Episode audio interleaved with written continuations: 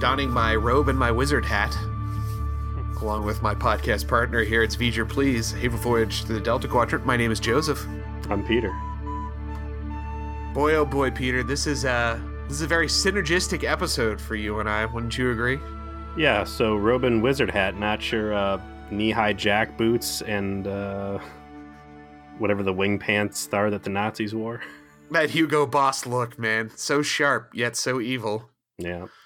Been a while, man. Good to hear you. Yeah, so good to hear you too. I, it won't feel like it's been a while for our viewers. I think we probably only missed one week of Thanksgiving, and that was because I was ill. But uh, the we had a backlog that I guess we've worked our way through, and now we're kind of like riding the edge again. You're gonna have to to build up more episodes. Um, but no interruption for our viewers because uh, what are we watching this week? Season 4, Episode 18 Killing Game Part 1. So, loyal viewer, listener of V'ger Please, that you are uh, out there in internet land. You're about to shame us? You're about to shame so- us, aren't you? I'm going to, yeah. You, you've heard through the years now, Peter and I allude to a shared hobby that we met through, that Peter and I met through, that we became friends through, that we actually did an original podcast about years and years and years ago. Every, everybody who's a good listener, take your headphones off and hit, just turn the radio off for the next 10 minutes. Please.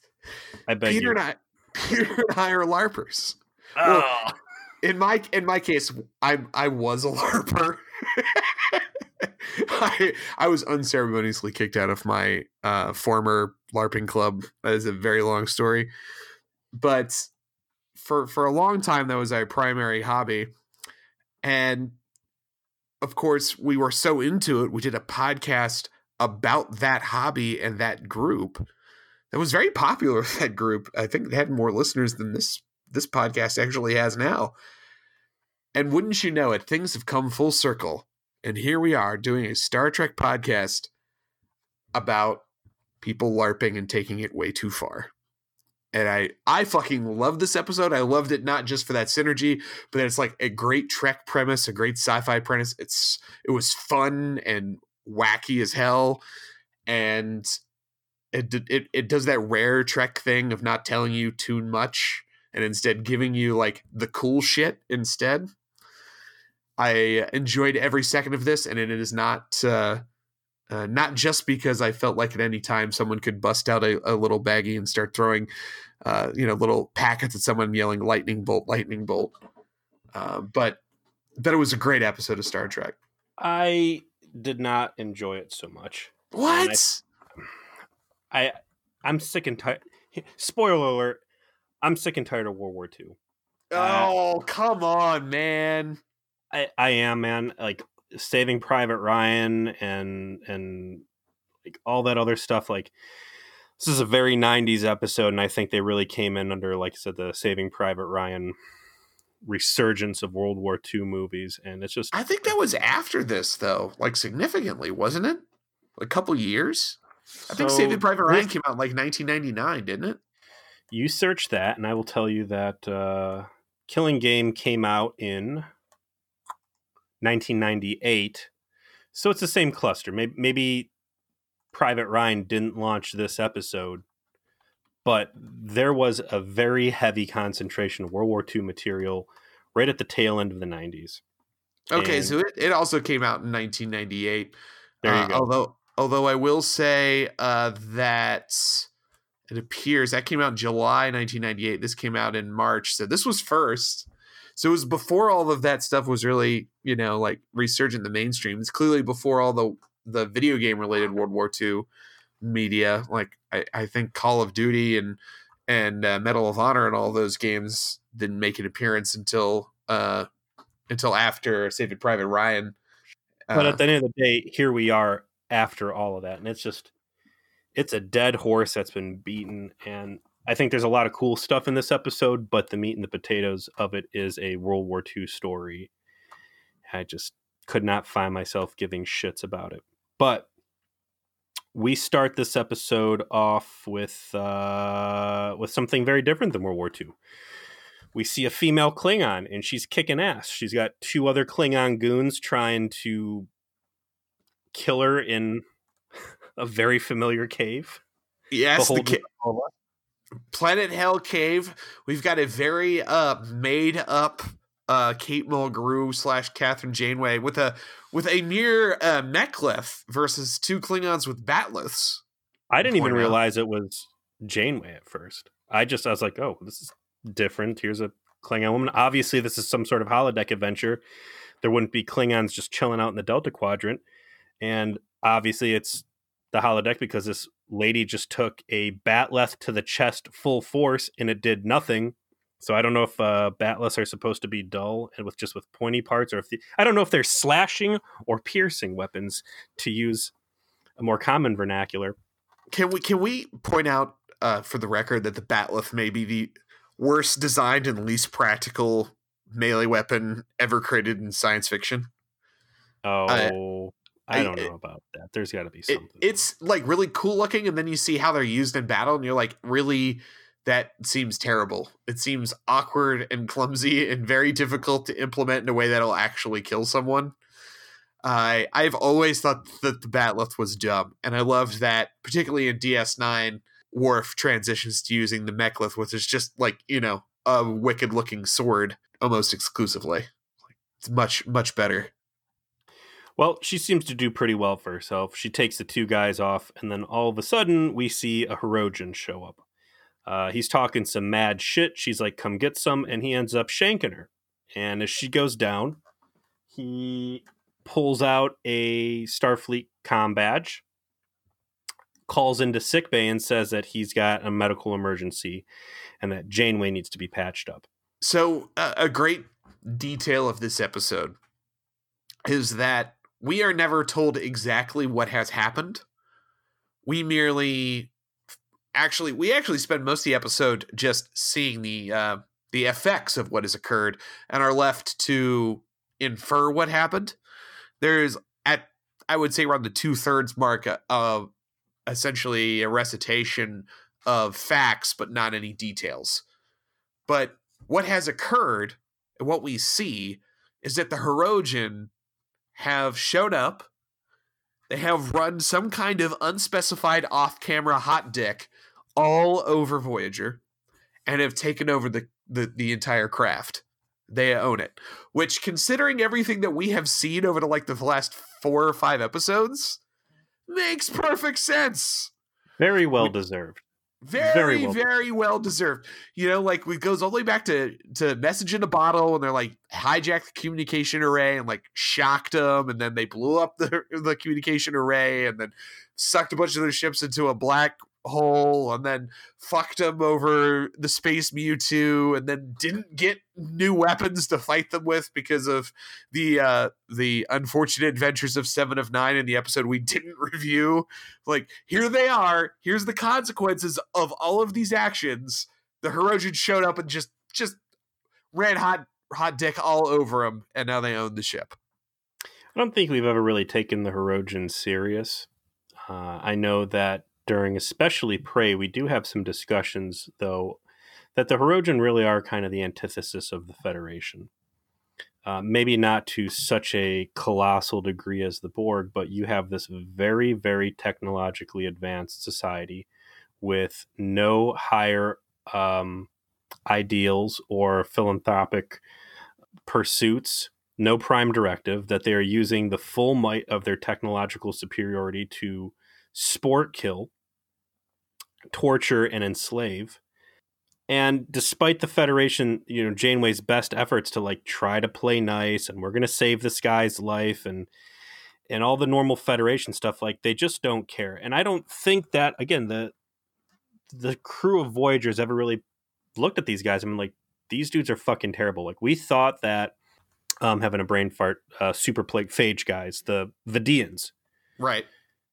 Like they were like real nasty with the Vidians. But at least at the end of the day, the Vidians were doing vile ass shit because their faces were falling off and their entire society had been debased and and dilapidated by a terrible plague, right? The Hirogen just they're decadent. I get you know they're they're evil for the sport of it, not out of necessity. They they they've evolved to being like this, and they never explain why. Like we got the explanation of why the Vidians are organ thieves and awful.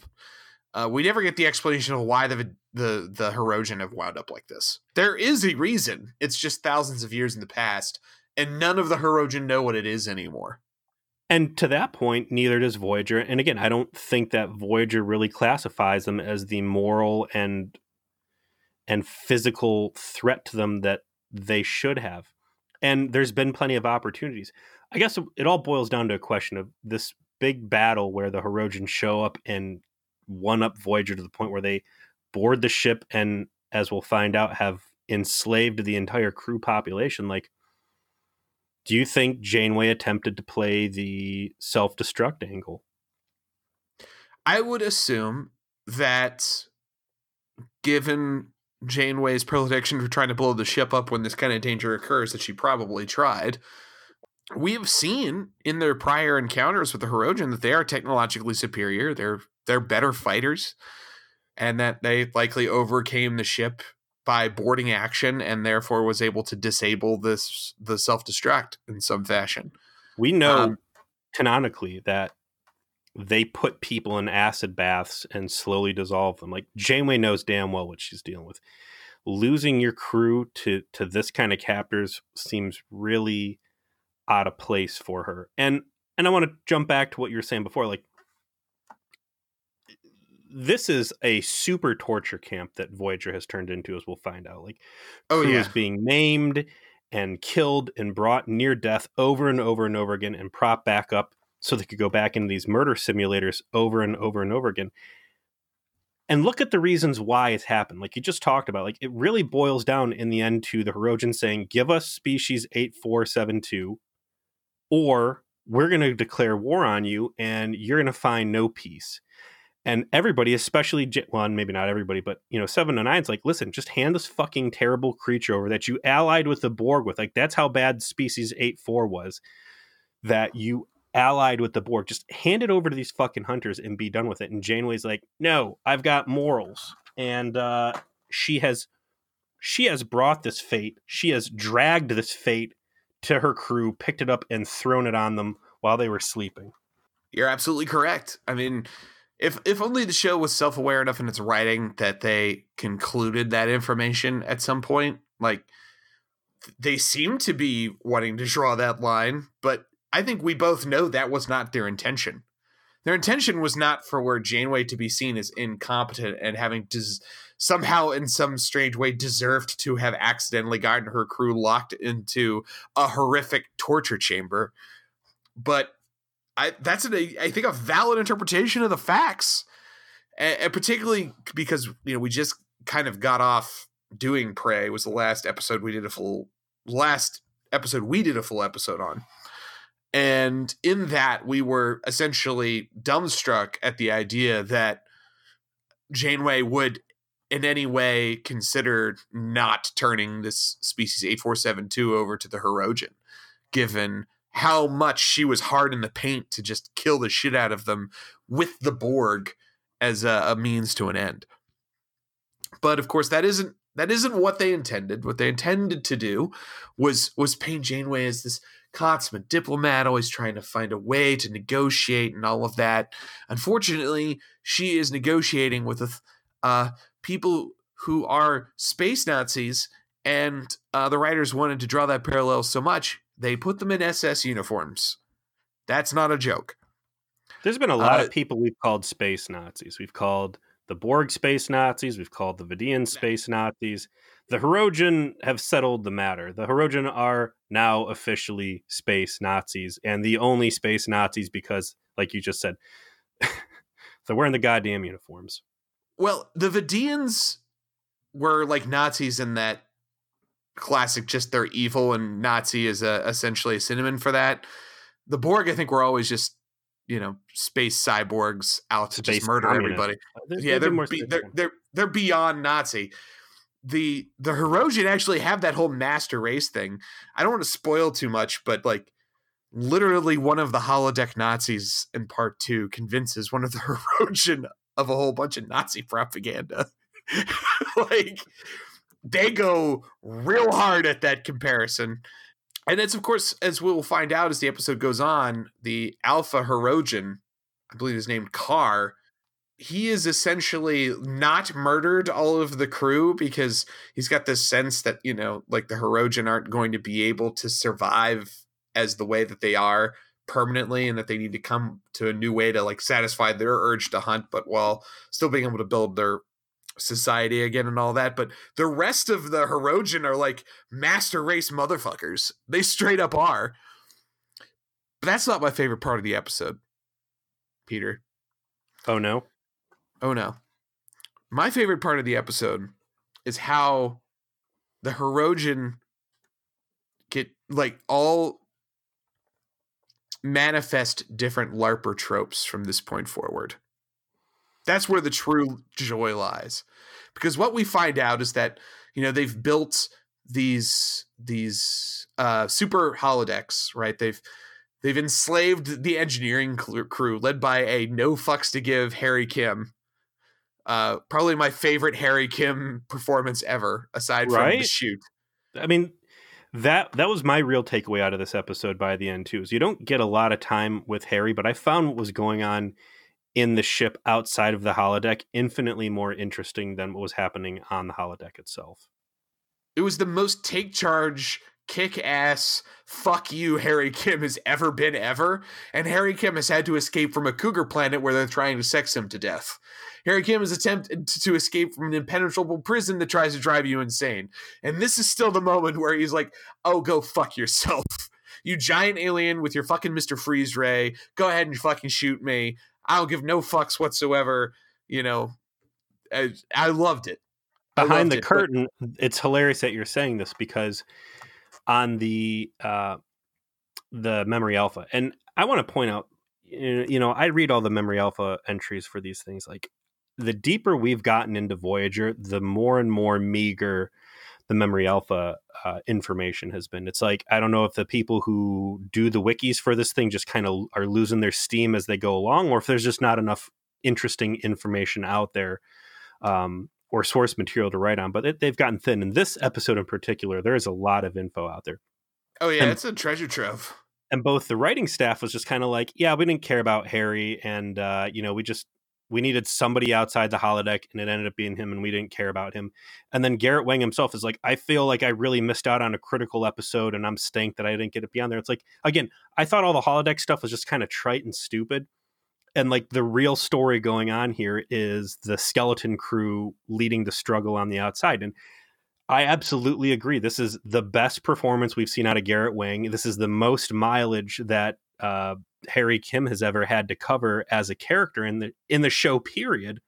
And for him not to really be cognizant of that was was a real surprise.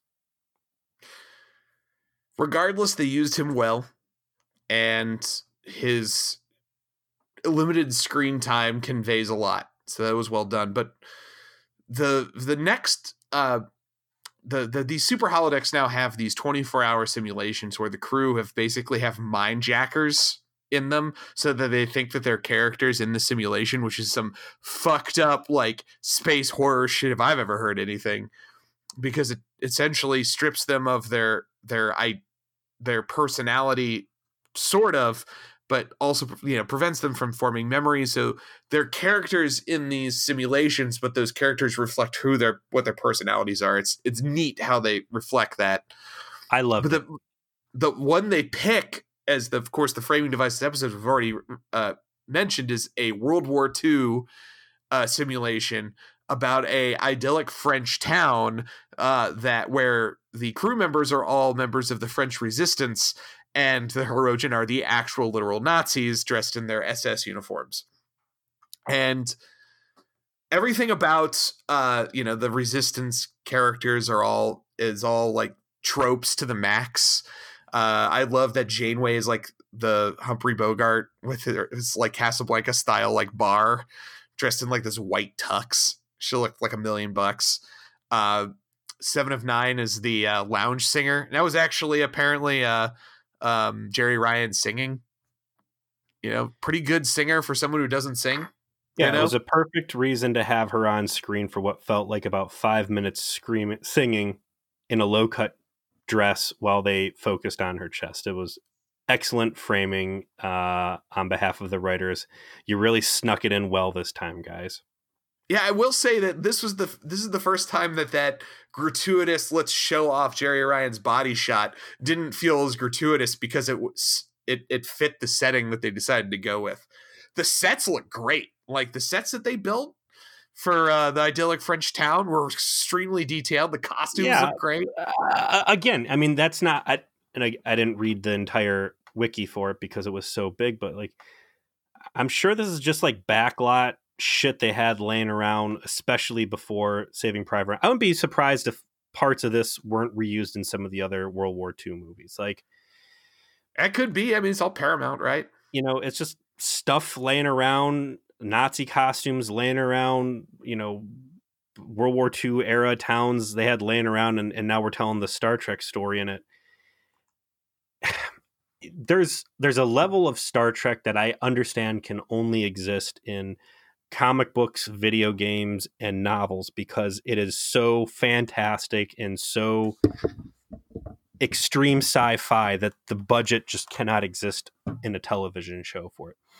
You know, instead of another World War II story, what if the framing device on this was like some Earth World War III setting, or you know, uh, First Contact War with the Romulans, or any of the I- I- other. I get your objection. I do. But at the same time, A, I love World War II shit, so that doesn't bother me. I will eat this up anytime someone wants to give it to me. And then two, it connects with the audience in a way, right? Because it plays into war movie tropes and things that you don't know. So like when you see it on screen, you appreciate it more rather than it's like another sci-fi premise.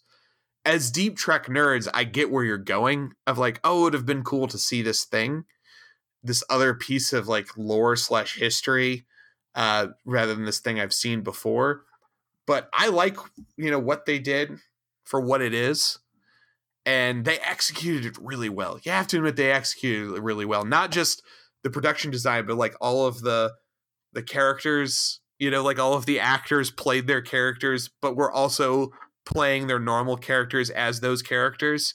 They got that line just right and you kind of you felt it out even though they never told you that's what's going on. Yeah.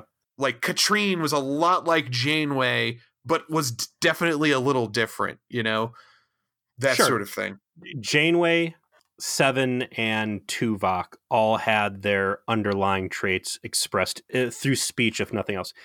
You you touched on it before, and and I thought one of the coolest parts of this episode what were the um, the implants. So again, the interesting part of the Hirogen is that they are this super advanced master race, right? That got so big that they were spanning in the entire quadrant I have two With the- quadrants. It went all the way. The, the communication array went all the way to the alpha quadrant. Right. Um, you know, the best guns, the best ships, uh, their medical technology seems to be like super advanced. They they've got all this going for it, and all they do is just abuse the technology and bully smaller species. And they're such a shadow of whatever their former greatness used to be.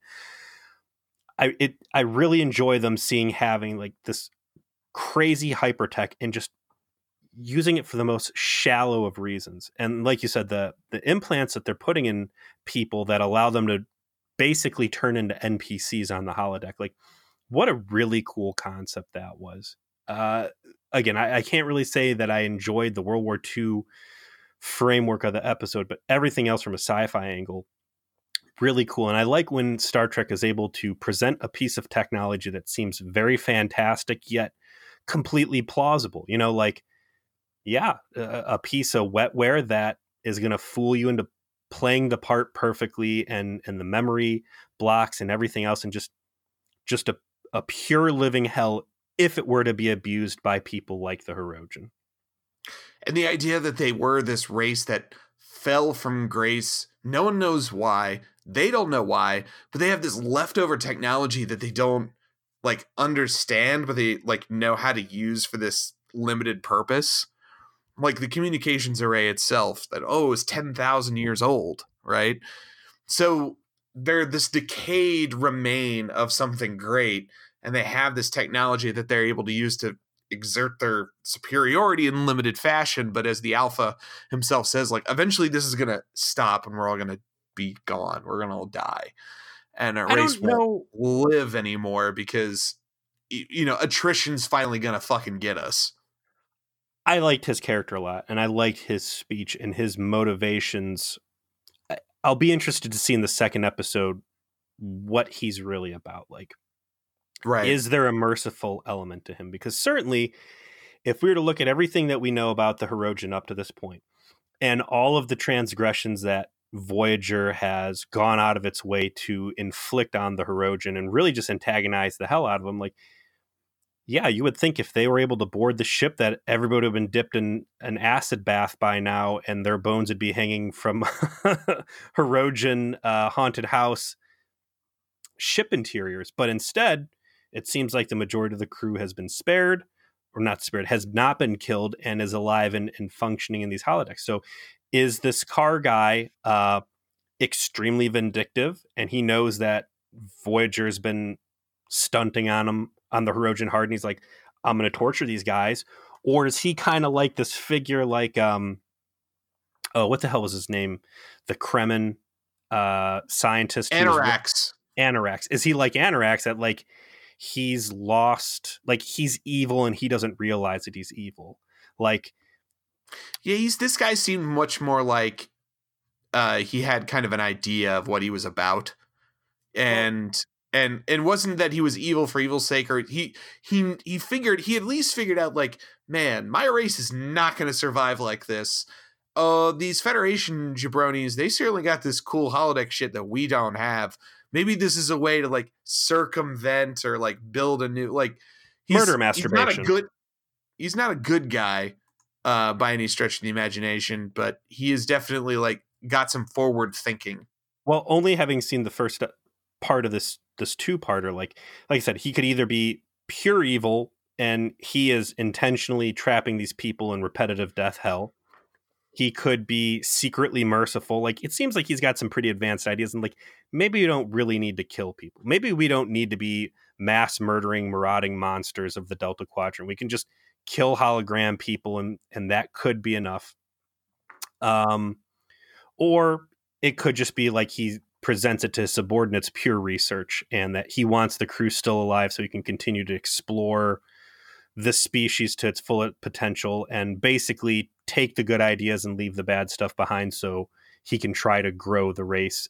Uh, because i think his real fear if, if i took his speech the right way wasn't that the Hirogen wouldn't be able to survive that eventually they're going to kill everything around them and then they'll have nothing left and that they need to move beyond simple murder pleasures I got the impression his fear was the more they murder everything in their immediate vicinity, the further out they're going to spread, and that is what's going to kill them. Is that they'll eventually, just because of attrition and being solitary and being too far apart, will die, and that this is a way to bring everyone together. Is this this way to like get the hunt impulse out, and then oh, okay, we're all here. We're getting that out of our system, and now we can have a society again because we're all in the same place, you know, and can rebuild that. That seemed to be what I was thinking he was saying. I don't think he has any like impulse of like not murder. I think it's much more pragmatic, but I do like what he did with Kathy's office. You know, he strung up all his murder, his murder nets. You know, he's got his extra weapons on the walls. You know, it's got lots his bones, too yeah his bonesies. I wonder It's if good. he's picked up a uh, an odd desire to have soup if that's like a a trait that the ready room bestows upon you Yeah, or coffee. You know, you never know. Uh, so we we got away from my favorite part of the episode. We got went on a tangent. So when the Hirogen show up in the World War II simulation, Karr is into it, right? Karr is he he doesn't want his immersion broken. You know, like this is what Stevie says. Like he's that larper. He's that larper. He wants everyone to stay IC, right? Everyone's got to stay in character man after No, my own know- heart you know like nobody no one breaks character you know like everybody if you're if you're in the if you're in the in the in the larp You're you're inhabiting the LARP. No no breaking immersion. He's that if you're guy. in the in character area in the holodeck, you better be acting in character. If you want to go be out of character, go to go to the mess hall, go to the the landing bay, uh, you know, the the shuttle bay, go to engineering. There's there's plenty of places to go be OC, but god damn it, here you're in character. The other like two Hirogen characters are not immersion LARPers. Okay. You got the the one guy who's I guess we call him the second in command, who's who's he's the metagamer. Okay. So he doesn't want to be actually like playing the game for the sake of the simulation. He just wants to win as quickly as possible and move on because he just wants to murder everybody. Yeah, it's not a So- meta gamer. Then he's just a power gamer.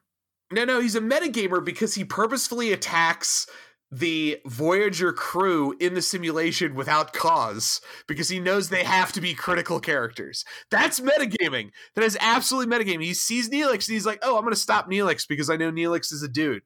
And therefore, Neelix's character has to be important in some way. And how are like, you shoots this, how are you this wrong on it? Like that guy is just a power gamer who's down on some PvP and he just wants to get his chopped on, all right? If he was a meta does. gamer, if he was a meta gamer, if he was a true cheater, he'd either have magic penciled like 622 points onto his sheet and like Right. have a bazooka and and a Right. phaser, Some or- maybe. You never know. or he would have went into the source code or read the script on him and like oh this is where they're meeting for their secret resistance meetings and i'm just going to show up with a boot party out of nowhere and roll these fools or just directly confront janeway and say i know you're the rebel uh, leader and and i'm going to drag you in like that's metagaming and you know damn well the difference between these two i'm, I'm surprised i have to correct you on this joe you've been out know, for man. too I- long banning It's true. getting getting banned has just rotted your It's, it's immediately all this knowledge just left my brain. I think you're right. I think I'm going to I know my I'm right. Like, I've spent Yeah. decades accusing people of these things. You're right. This is not a meta gamer. This is a power gamer because he purposely does the worst thing, but within the rules. Mhm. Uh, so I, I, okay. Um, point noted. Mhm. My apologies. Uh, you know, he did not add 600 points to his sheet so that he could, you know, suddenly just like drop a thaumaturgy bomb on Neelix or whatever of some kind. No, no, he, uh, you know, he, he played by the rules. He just He isn't into his character, right? Like he he he's got like a background. It's probably like a paragraph long, if that, or maybe he never even came up with one. He's just like Bob the fucking Brujah, you know. He's just like Both whatever, My parents died, and I studied karate, and I also am a gun ninja because I watched uh, Equilibrium. Like, Yeah, his a- name again, is he was- back on Black Blade. He dual dual wields katanas. He bought potence and celerity right away. If he was a metagamer, when he jumped Neelix out in the street, and Neelix was like, "Like, what do you got there?" and he'd be like, "Oh, just the essentials of life." He'd be like, "Why don't you peel the label off of that wine bottle and show it to me?" And Neelix would be like, "You motherfucker, you cheater, you cheater." Called the you only know that because you're you're friends with the game master. You read the you read the the campaign module. I remember when I was in I don't know Jesus junior high. My buddy was running a Palladium campaign, and you know Mhm. by campaign I mean the first time we played when we spent the whole day making our sheets and then we sat down to As, play. as you do with every tabletop, every first session is just making a character, and it's if you can get through that, if you, this is does the game actually happen. it was terrible. Nobody was really having fun. Uh, my friend Colin got up to go. He he was the game master. He got up to go pee or something, and Jim, my buddy, just picks up the book, just picks up the fucking like campaign module, starts reading it. Colin comes back in and he's like, "All right, so what do you guys do?" And he's like, "Uh, I go back to rooms and I check the rock in the back left corner and I I see if there's a key there." it's like the most blatant fucking thing. And my friend gets like furious and, and everybody's just kind of like Jim, you're a real asshole, but man, none of us really like no one here wants to play anymore. So we didn't win, we didn't lose. Like you just really pissed the GM off who's been trying to run this goddamn game and it's over. So like I guess the ends justify the means, like we're done, but We're free. We're free. some real egregious shit here. That's metagaming. Uh, and that's I- what that I- guy would have done to Neelix, I think. Instead, he was just like, "Hey, listen, man, I got a gun. You don't got a gun. I fucking hate space cats. So uh, you're gonna get a nice trip to sick bay," and lit his ass up. Yeah, so there's this shootout, and and then uh, Seven of Nine's character shows up and shoots back, and then they both just get shot. Uh, apparently, Seven of Nine almost gets shot in the head. Uh, there's a fun moment where he's like, "Avoid the cranium, like don't shoot him in the head. We can't use him again later." So big And, uh, picture here, and and this is what I think is really cool. Like you said, the engineering crew, uh, led by Harry Kim, is keeping the ship functional. Everybody else is pushed into this holodeck murder, you know, meat grinder, and the doctor is like running around the clock trying to triage people so no one dies so they can go back in. And we haven't really discussed uh, Voyager bingo, and I don't have my bingo card close by, but this really brings up like a hard point. Like, at what point does the doctor's software say, like, am I saving this patient's life or am I just sending people back in to be accosted and harmed more until eventually everybody is going to die anyways? The doctor Yeah, gets they, some. they, they say this has gone on for almost three weeks. It was 19 days that it's basically just been murder simulator after murder simulator where they're like patching up like these traumatic injuries that the crew members are getting over and over and over again. there's another Hirogen medic or doctor or something also kind of keeping an eye on what the doctors, the EMH is doing, uh, and helping out here and there and doing so poorly as he's like just making things worse in some case. I guess I'd make a bigger deal out of like, should the doctor be playing along with this game or just letting people die or doing something to end their suffering? Except for the fact this is ship uh, this is ship invasion number what four or five for him. Like at this point, he has been around the block several times. He knows his way around an invasion, uh, and I would say it makes sense for him to keep people alive as best he can because he knows, you know, something is going to happen to tip the favor to the humans. Yeah, I mean, he's a veteran. He knows there's a way to deal with this, and eventually, some of the crew members are going to enlist him as their Che Guevara and you know help take the ship back, which is exactly what happens. Uh, Switch I over to say, I've oh, we forgot about one of the uh, characters in simulation, B'Elanna. uh, B'Elanna. So, in my favorite, just just little cherry on top, B'Elanna's character is a French woman who is pregnant, so that B'Elanna Torres can be pre- uh, so that uh, Roxann Dawson can be pregnant on screen, and then it's okay. Uh, but specifically, her character is pregnant by a Nazi, like some SS captain. you know, like so she's uh sleeping with the enemy. Now she's doing it for the resistance, but like she got knocked up on accident as part of it. And like she like these two French women come by on one scene when she's like going into Nazi headquarters to like scout it out as part of the simulation. in the German version of this episode, one of the two women on the street offends B'Elanna Torres uh, by saying Nazi Flitzen, which is Nazi slut. Whereas in the original version, the woman says collabo, Nazi collaborator in French before spitting in front of Torres. So uh, you brought up the exact thing I was going to bring up. B'Elanna Torres in this episode is by the production itself a Nazi slut. So, So here you, we are again, poor B'Elanna being the sexual object. Do you think her baby bump is a holographic augmentation? I mean, in canon for this episode, it is yes. You don't It think it's not- like uh, some sort of prosthetic that got added outside the holodeck? No, I think that it was probably it's probably a force field situation. So let's play what if, like, if you can be a lady and have a holographic baby bump put on you. I mean, they really downplay the fun of the holodeck. Be like, fuck it, I want to be the Hulk. Make make me eight feet tall and a big green guy, and I'm just gonna rampage through a fucking city, or make me Shaft, or make me something drastically different than what I actually look like. And again, you know, TV constraints for budget and whatnot, but like what what a device what a wonderful toy that holodeck would be to have in real world Yeah, I mean, I think that in canon, the holodecks probably perfectly capable of superhero fantasy. I would imagine that if they they had more competent Trek on screen right now in an era that had holodecks, that was, you know, not going to be Picard, which is going to be, you know, I think terrible. Um, you'd probably see that, and and I guess they kind of hinted that stuff in uh, in the Orville. Yeah.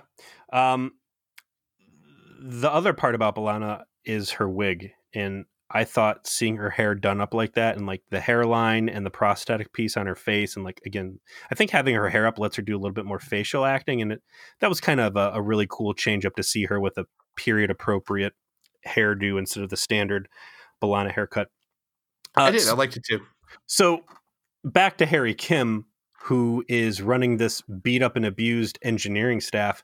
Um, part of Karr's plan is he wants to continue exploring the the potential ability of the holodeck to facilitate whatever his plan is for his species for the Hirogen.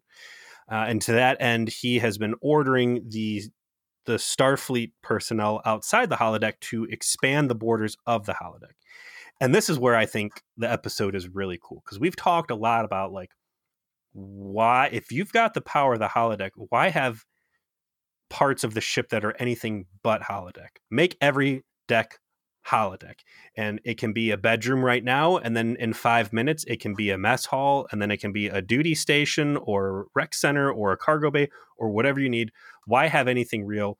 Just make it all holodeck and that's basically what he's doing where they're just knocking down walls and floors and just making a instead of a holodeck like a hollow cavern.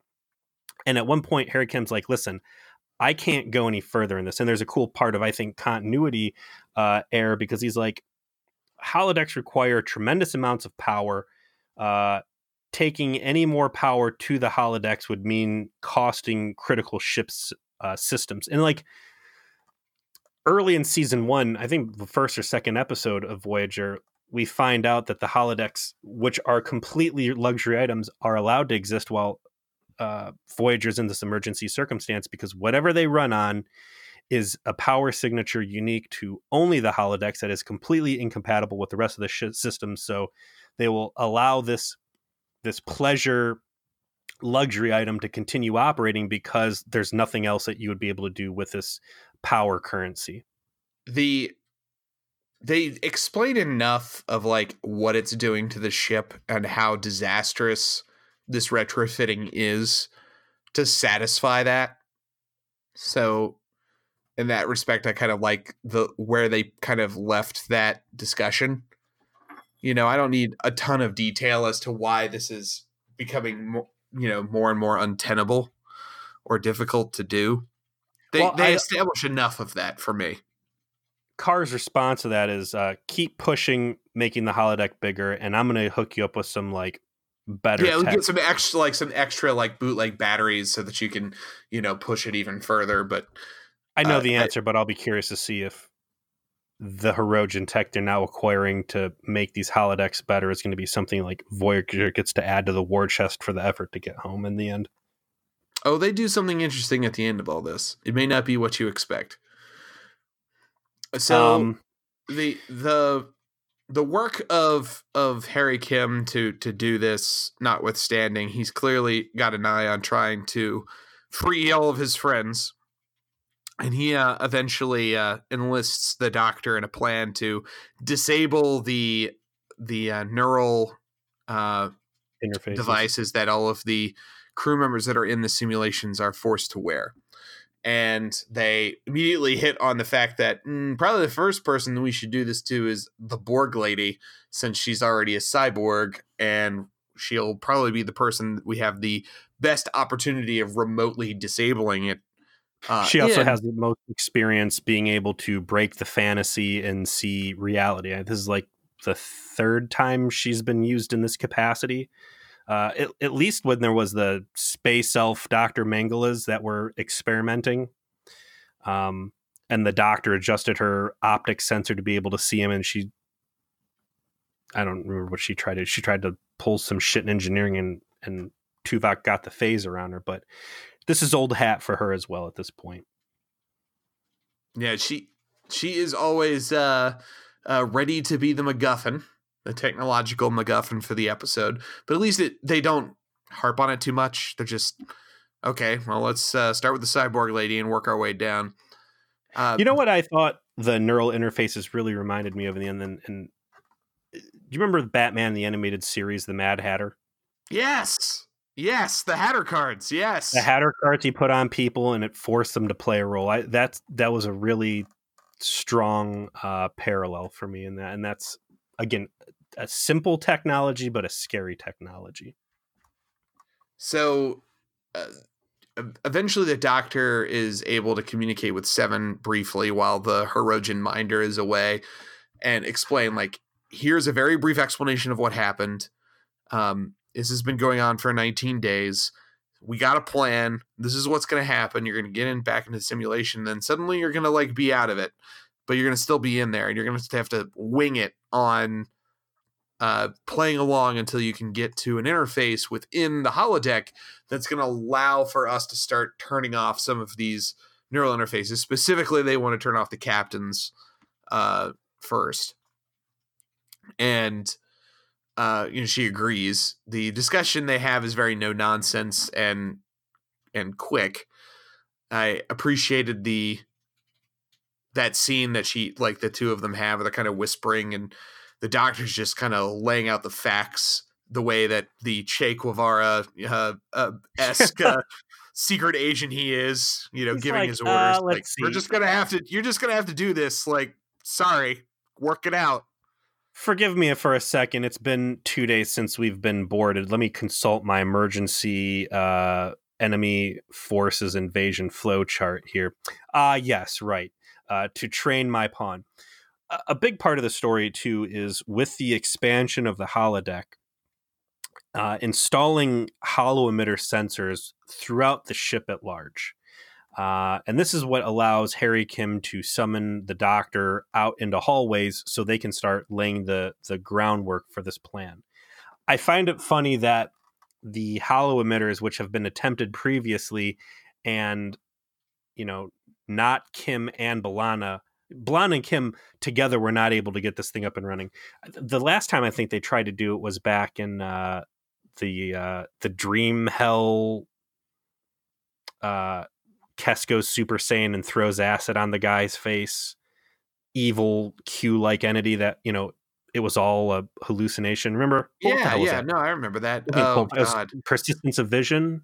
Is that the one where Kes, like, basically has to use her psychic powers to just, like, crush him? And then he just is like, I just did it because I'm a fucking asshole. Goodbye. Yeah. Fuck you. I'm going to, I'll be back later, motherfuckers one of the one of the many terrors of the Delta Quadrant. Yeah, it's the one that starts off with uh, Janeway on the holodeck with her bodice ripper. Mom's in the attic, thinking she's going crazy because she sees the teacup from her holo novel on the ho- on. Uh, and and again, I think they did a good job of misdirection the episode, being like, "Oh no, it's just a glitch. The new holo emitters they installed everywhere are fucking up." They, they scrap that whole project, and yet here Kim is, and he gets the whole system up and running great. But they've got these holo emitters set up out in the hallways in other parts of the ship, which I think is probably going to pay off later on the second episode when like holodeck characters start spilling out into the wild. But like again, the doctor as he's trying to prep uh uh uh seven and nine on this, like we know what a holodeck character can do when they get pissed off from the aliens episode. You just reach into someone's chest and burst their heart all the stuff we already talked about during the um, message in a bottle episode when he's on the ship with Andy Dick. Like, Doctor, you can kill a lot of people if you want. If uh, you've got free access to roam the hallways and, and go buck wild, like, you know what you have to do, dude. Just go T1000, turn your hands into knives, and get going. I, I like the idea of him like just running down the hallway with the with the knife for hands, just killing Hirogen left and right. But again in or even with his fucking holo emitter man like as we saw at the uh the second part of uh future's end which is when uh, Voyager goes back to Earth with Captain Caveman to go fight Ed Begley Jr. Shuttlecraft crashes, and uh, I think it's Chakotay and Tuvok, or I, don't, maybe, I think it was yeah. Chakotay gets stuck by the like rape hillbillies, and then Tuvok rescues him with the EMH, and they just They give the EMH a phaser, and he just like one man Terminator is the entire Freeman camp of uh of psycho billies, and you know rolls up on Chakotay like, "Oh, hello, I'm here, I'm fine," and everybody shot at me, and I'm just a terrible ghost with energy weapons. Like he is is well within his ability to fight back. And, and if they had a line of dialogue where they're like, they've basically threatened to kill a bunch of the crew that they have in lock and key if I do that, if I attempt to like actively try and free everyone or something like that, there would be a, an explanation for why he doesn't terminate people, but they just don't, which is. Here's which the is the explanation problem. you need is that the doctor enjoys this shit. He enjoys being the uh the colonel to some solid snake of some sorts, pulling the it's his string. fetish. He's like, yes, take over the ship so I can find Hey. a member of the crew and turn him into a hard ass that murders people. Tuvok likes strangling Neelix. Harry Kim likes uh, whatever necro fetish he's into. I, I forget what our, our end decision was on that. Like, you know, these people got their kinks. Gosh, I get, you know, the, the missed opportunity here is that they picked the World War II scenario. Oh, God. Had they picked the, uh, Battle of Wolf three five nine. well, no, I, I want to talk next one they want to do. well, what what I wanted to say was uh, the um, the murder, the coworker murder simulator that that Seska and Tuvok made. We could have gotten Seska out working with the Hirogen. Another escape opportunity. God damn it, so good. Um, oh, by the way, here's a a you know obligatory mention. Uh, this is a space jail episode. we haven't played the sound effect in a long time, man. It makes me sad. You got to keep that thing queued up. That's that is the number one trope. Um, so yeah, there's there's this big monologue that Karr has. We talked about it already, where he's got a doubting Thomas subordinate, like you know, uh, basically like you're off your rocker. We should have killed these guys and moved on. You're like edging all of us. We've all got blue balls. We just want to kill these people, take our trophies, and get the fuck out of here. And Instead, you got us killing holograms and like you know, dry humping it. Like, let us move on. He's like, no, I got these grandiose plans. We need to we need to get the band back together and and rebuild our empire. And we can't do that if we're chasing every little fucking field mouse out to the far, far corners of the galaxy. And then he says, uh, once we finish up this World War II plan, we're going to go after this other bloodbath called Wolf 359. And he pulls up schematics of the Borg, and there's no indication one way or the other if the Hirogen know what the Borg are. I'm surprised. Like I would have thought, I would have thought for sure the Hirogen might know about the Borg. I think we heard earlier. I don't know if it was in the episode directly after Message in a Bottle or Prey, where Seven of Nine didn't know anything about the Hirogen. Good point. So I guess like we know the Borg didn't know about them. I I suppose that does stand to reason that that that, that would definitely go both ways. I guess I just presumed due to how much they travel, they would have heard of them from someone, but they're not much for talking. So if someone had heard about it, they probably just murdered them and then boiled them into a stew. So uh, yeah, okay, now that checks out. Now that I talked through that, okay, so we got plot holes now. Like, let's do some Delta Quadrant geography real quick. Uh, in the middle of, I'm not even in the middle, at the beginning of Borg territory, uh, we had the species 8472 incident, which results in the end with Kes going Super Saiyan, transcending into demigod, and flinging Voyager 10 years ahead on its jo- voyage, which puts them significantly outside of Borg space, right? right? So I guess there's a a geographic buffer there that gives reason for the Hirogen not to have direct contact. And we could also say maybe when they're in trans warp, the Borg aren't aware of their surroundings or something. Because I would have to think if they found the Hirogen, that'd really be a jackpot of like baller ass technology to assimilate, especially that communication. or just like really cool drones, right? Like, oh, check out these big show motherfuckers. Let's uh yeah, yeah. let's get them into some cyborg implants and have them out there, man. More than So- these dudes, the merrier. take the threat that 8472 was supposed to be, and it's someone who could outgun the Borg. I think the Hirogen really would have been a better substitute for that that bad guy, cool guy status than boring ass space insects from fluidic space. But whatever. I it was it was a cool illusion and interesting to think about. Like, how could anybody not know what the Borg is in the Delta Quadrant? And I, yeah, like you said, I, I think eating people before they had a chance to tell you anything uh, is a great reason. Although, again, we're seeing discrepancies. Like in the earlier Hirogen episodes, they didn't really seem interested in talking. Uh, the other sentient species were like insects to them, and and they just merrily moved along. But then you got this Karr guy that's like, and his his little coterie uh, of people like, no, you need to fully understand and study and know your enemy and and assume nothing uh, to be the best hunter because as soon as you think you're better for no specific reason and you discredit your prey, then you become weak and you die. So the episode ends with the Americans showing up in the simulation. We finally get to see Tom and and uh, Chakotay at this juncture. This is where they show up because they're the American GIs, and they staged the the simulated attack on Nazi headquarters. It's important to note real quick that all of the safeguards are off to a degree that we have never seen before. Seven of Nine is successful in disabling Janeway's neural uh, transceiver right before Janeway assassinates her in the uh, actual simulation for acting weird and could be a German plant.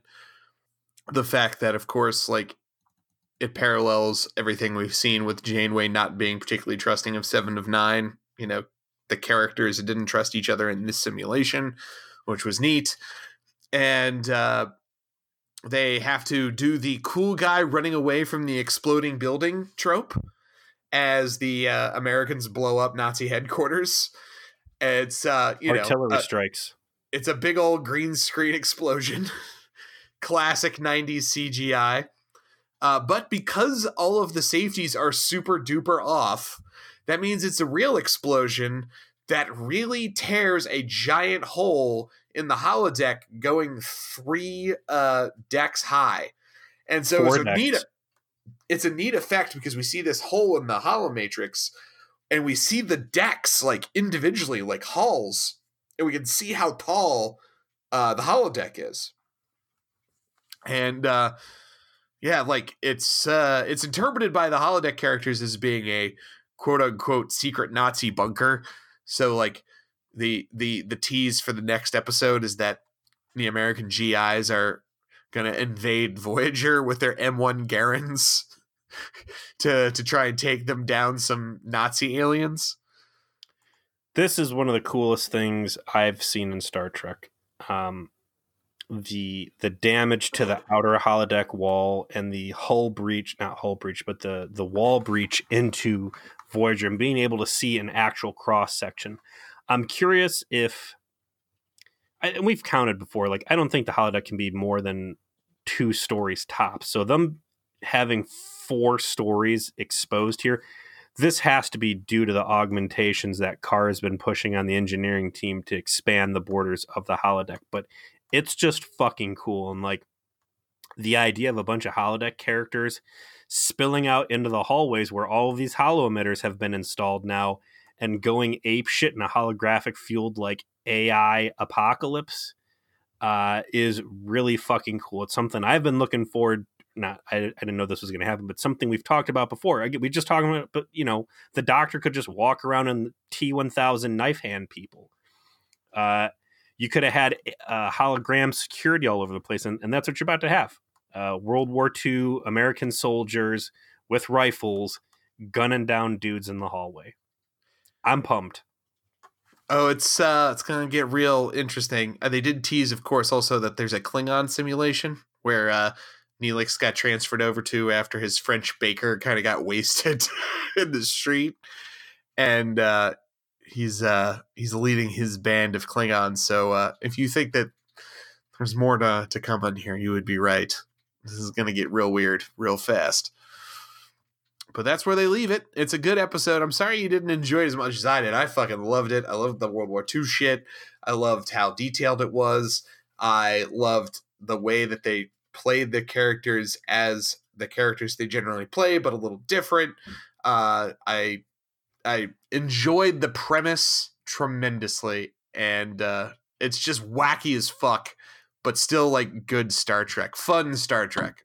Lot, lots to like in this episode, and the Hirogen, which have been by and large, I think a disappointment. You know, you, you get a couple, you get one or two good good actors in there, and I think it really start pulling a bad villain species out of the gutter, and and that's what I think we got going on here with Karr in this episode. So, uh, well, fun and, stuff. And remember, everybody, if you're gonna LARP, be the immersion guy. Don't be the power gamer guy. No one likes the power gamer guy. No one likes that, you know, the one that just wants to start combat all the time you know, like you think you're cool, like wasting people and having a good time, Show. having like a, a coterie of ne'er do well friends, you know, hypocritical shit everyone. is coming out of your mouth right now. you big. Be a sensitive role player that wants to get that immersion. That's clearly where the the real fucking LARP action's at. Trust me, I know, I know these things. All right, man. Uh, from here, obviously, we're going to be going into my little picture. Uh, season four, episode 19, The Killing Game Part Two. We've got uh, Klingon Neelix and the Doctor standing in Planet Hell. Janeway and the crew must retake Voyager from the Hirogens. Well, duh. Well, yes. I mean, um, for once, they didn't blow it for you. How about that, huh? they didn't blow it for you. Yeah. Uh, yeah, uh, I, I'm curious to see where they go with technology I've always wanted to see. Yeah, I, I think they set up really nicely the thing that I I knew you would appreciate about the episode, which is holodeck shit gone mad, but at the same time explaining why it can't always happen. I.e., like the ship has been basically technologically stripped to allow this to occur and therefore this will be wackiness that occurs one time only. It's perfect. And we will enjoy that wackiness with you next week. See you then.